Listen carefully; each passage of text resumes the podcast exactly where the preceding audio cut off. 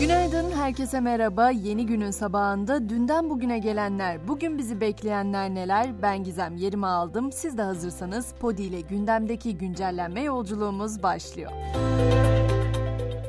Deprem bölgesinde artçı sarsıntılar devam ediyor. Dün akşam 19.47'de Adana'nın Sayınbey ilçesinde 4,5 büyüklüğünde bir deprem meydana geldi. Kahramanmaraş ise gece saatlerinde yine büyüklüğü 4 ve 4,3 olan depremlerle sallandı. Bölgede yapım aşamasında olan konutlara ilişkin açıklama ise Cumhurbaşkanı'ndan geldi. Deprem bölgelerinde 27.949 konutun inşasına başlandığını belirten Cumhurbaşkanı Erdoğan, imar affı konusunu da bir daha düşünmeyeceklerini ifade etti.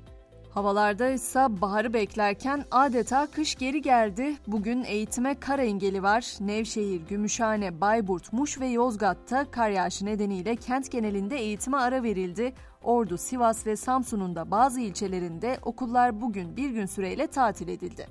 Gelelim başkent gündemine. Dün siyasetin en çok konuştuğu görüşme Millet İttifakı'nın Cumhurbaşkanı adayı Kemal Kılıçdaroğlu'yla rakibi Memleket Partisi lideri Muharrem İnce arasında yaşandı. Görüşme sonrası Kılıçdaroğlu, Halil İbrahim sofrasını büyütmeye çalışıyoruz dedi. İnce ise adaylıktan çekilecek misiniz sorusuna hayır öyle bir şey demedik yanıtını verdi. Cumhurbaşkanlığı geçici aday listesine yapılan itirazlarda bugün karara bağlanacak, kesin liste ise yarın yayınlanacak ve propaganda dönemi başlayacak. 1 Nisan'da da aday oy pusulasındaki yerlerinin belirlenmesi için Yüksek Seçim Kurulu'nda kura çekilecek. Kura demişken de yerli otomobilin kurallarından da söz edelim. TOG'un elektrikli su modeli için 177.467 kişi arasından çekilişle ön siparişe hak kazanan 20.000 asıl ve 20.000 yedek tarihli belirlendi. Çekiliş sonuçları TOG'un resmi internet sitesinden öğrenilebiliyor. Hemen biraz da dünyadaki yolculuğumuza başlayalım. Kuzey Kıbrıs Türk Cumhuriyeti Cumhurbaşkanı Ersin Tatar'ın İngiltere'de katılacağı program için gittiği üniversite yerleşkesine girişi Yunanistan bayrağı taşıyan yaklaşık 50 kişilik bir grup tarafından engellenmek istendi. Yolu kapatan ve Kıbrıs Rum'dur Rum kalacak Türkler dışarı şeklinde sloganlar atan grup güvenlik görevlileri tarafından dağıtıldı. Amerika'ya uzanacak olursak Başkan Biden ikinci demokrasi zirvesinde konuştu. Dünya genelinde demokratik programları desteklemek için 690 milyon dolarlık fon ayırdıklarını duyuran Biden, bu rakamı 9,5 milyar dolara çıkarmak için Kongre ile birlikte çalışmayı planladıklarını aktardı. Rusya-Ukrayna arasında ise savaş devam ederken batılı ülkelerin Ukrayna'ya desteği sürüyor. Almanya'nın ardından İspanya'da Ukrayna'ya gönderilmesi planlanan 10 adet Leopard tankından 6'sını 9 Nisan'dan önce teslim edeceğini açıkladı. Katoliklerin ruhani lideri Papa Francis solunum yolu enfeksiyonu nedeniyle hastaneye kaldırıldı. 86 yaşındaki Papa birkaç gün hastanede müşahede altında tutulacak.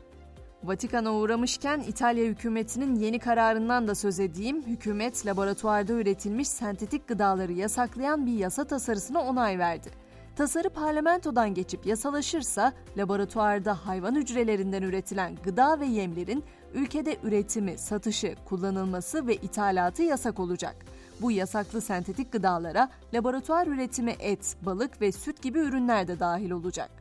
Sadece yapaylaşan gıdalar değil, aynı zamanda yapaylaşan zeka da tartışma konusu artık. Twitter'ın CEO'su Elon Musk'la bir grup teknoloji sektörü yöneticisi yazdıkları açık mektupta OpenAI'ın yeni çıkarttığı GPT-4'ten daha güçlü yapay zeka teknolojilerinin geliştirilmesine 6 ay ara verilmesi çağrısı yaptı. Çağrıya gerekçe olaraksa topluma ve insanlığa yönelik potansiyel riskler gösterildi. Son durağımızsa uzay olacak. NASA güneşin üzerinde 20 dünya büyüklüğünde yeni bir delik gözlemlediğini duyurdu. Dev delik dünyaya 2 milyon 896 bin kilometre hızla güneş rüzgarları gönderebilir. Ama bu durum canımızı sıkmasın çünkü bilim insanları yarın dünyaya ulaşması beklenen rüzgarların elektronik altyapıya zarar vermeyeceğini, sadece bazı bölgelerde kuzey ışıkları oluşturabileceğini belirtiyor.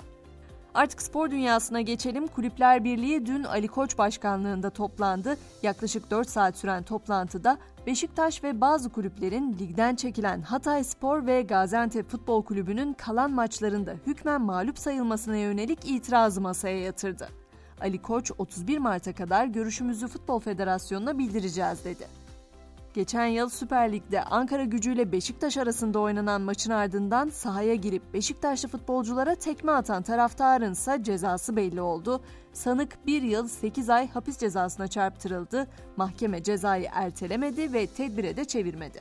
Potaya baktığımızda ise Avrupa Ligi'nin 31. haftasında temsilcimiz Fenerbahçe Beko deplasmanda İspanya temsilcisi Real Madrid'le karşı karşıya geldi. Sarı lacivertli ekip sahadan 90-75 mağlup ayrıldı. Ve güncelleni noktalarken güne Albert Einstein'ın sözlerini mottomuz olarak bırakalım istiyorum. Şöyle diyor usta bilim insanı. Mutlu bir hayat yaşamak istiyorsan hayatını bir amaca bağla. İnsanlara veya eşyalara değil. Akşam 18'de tekrar görüşünceye kadar şimdilik hoşçakalın.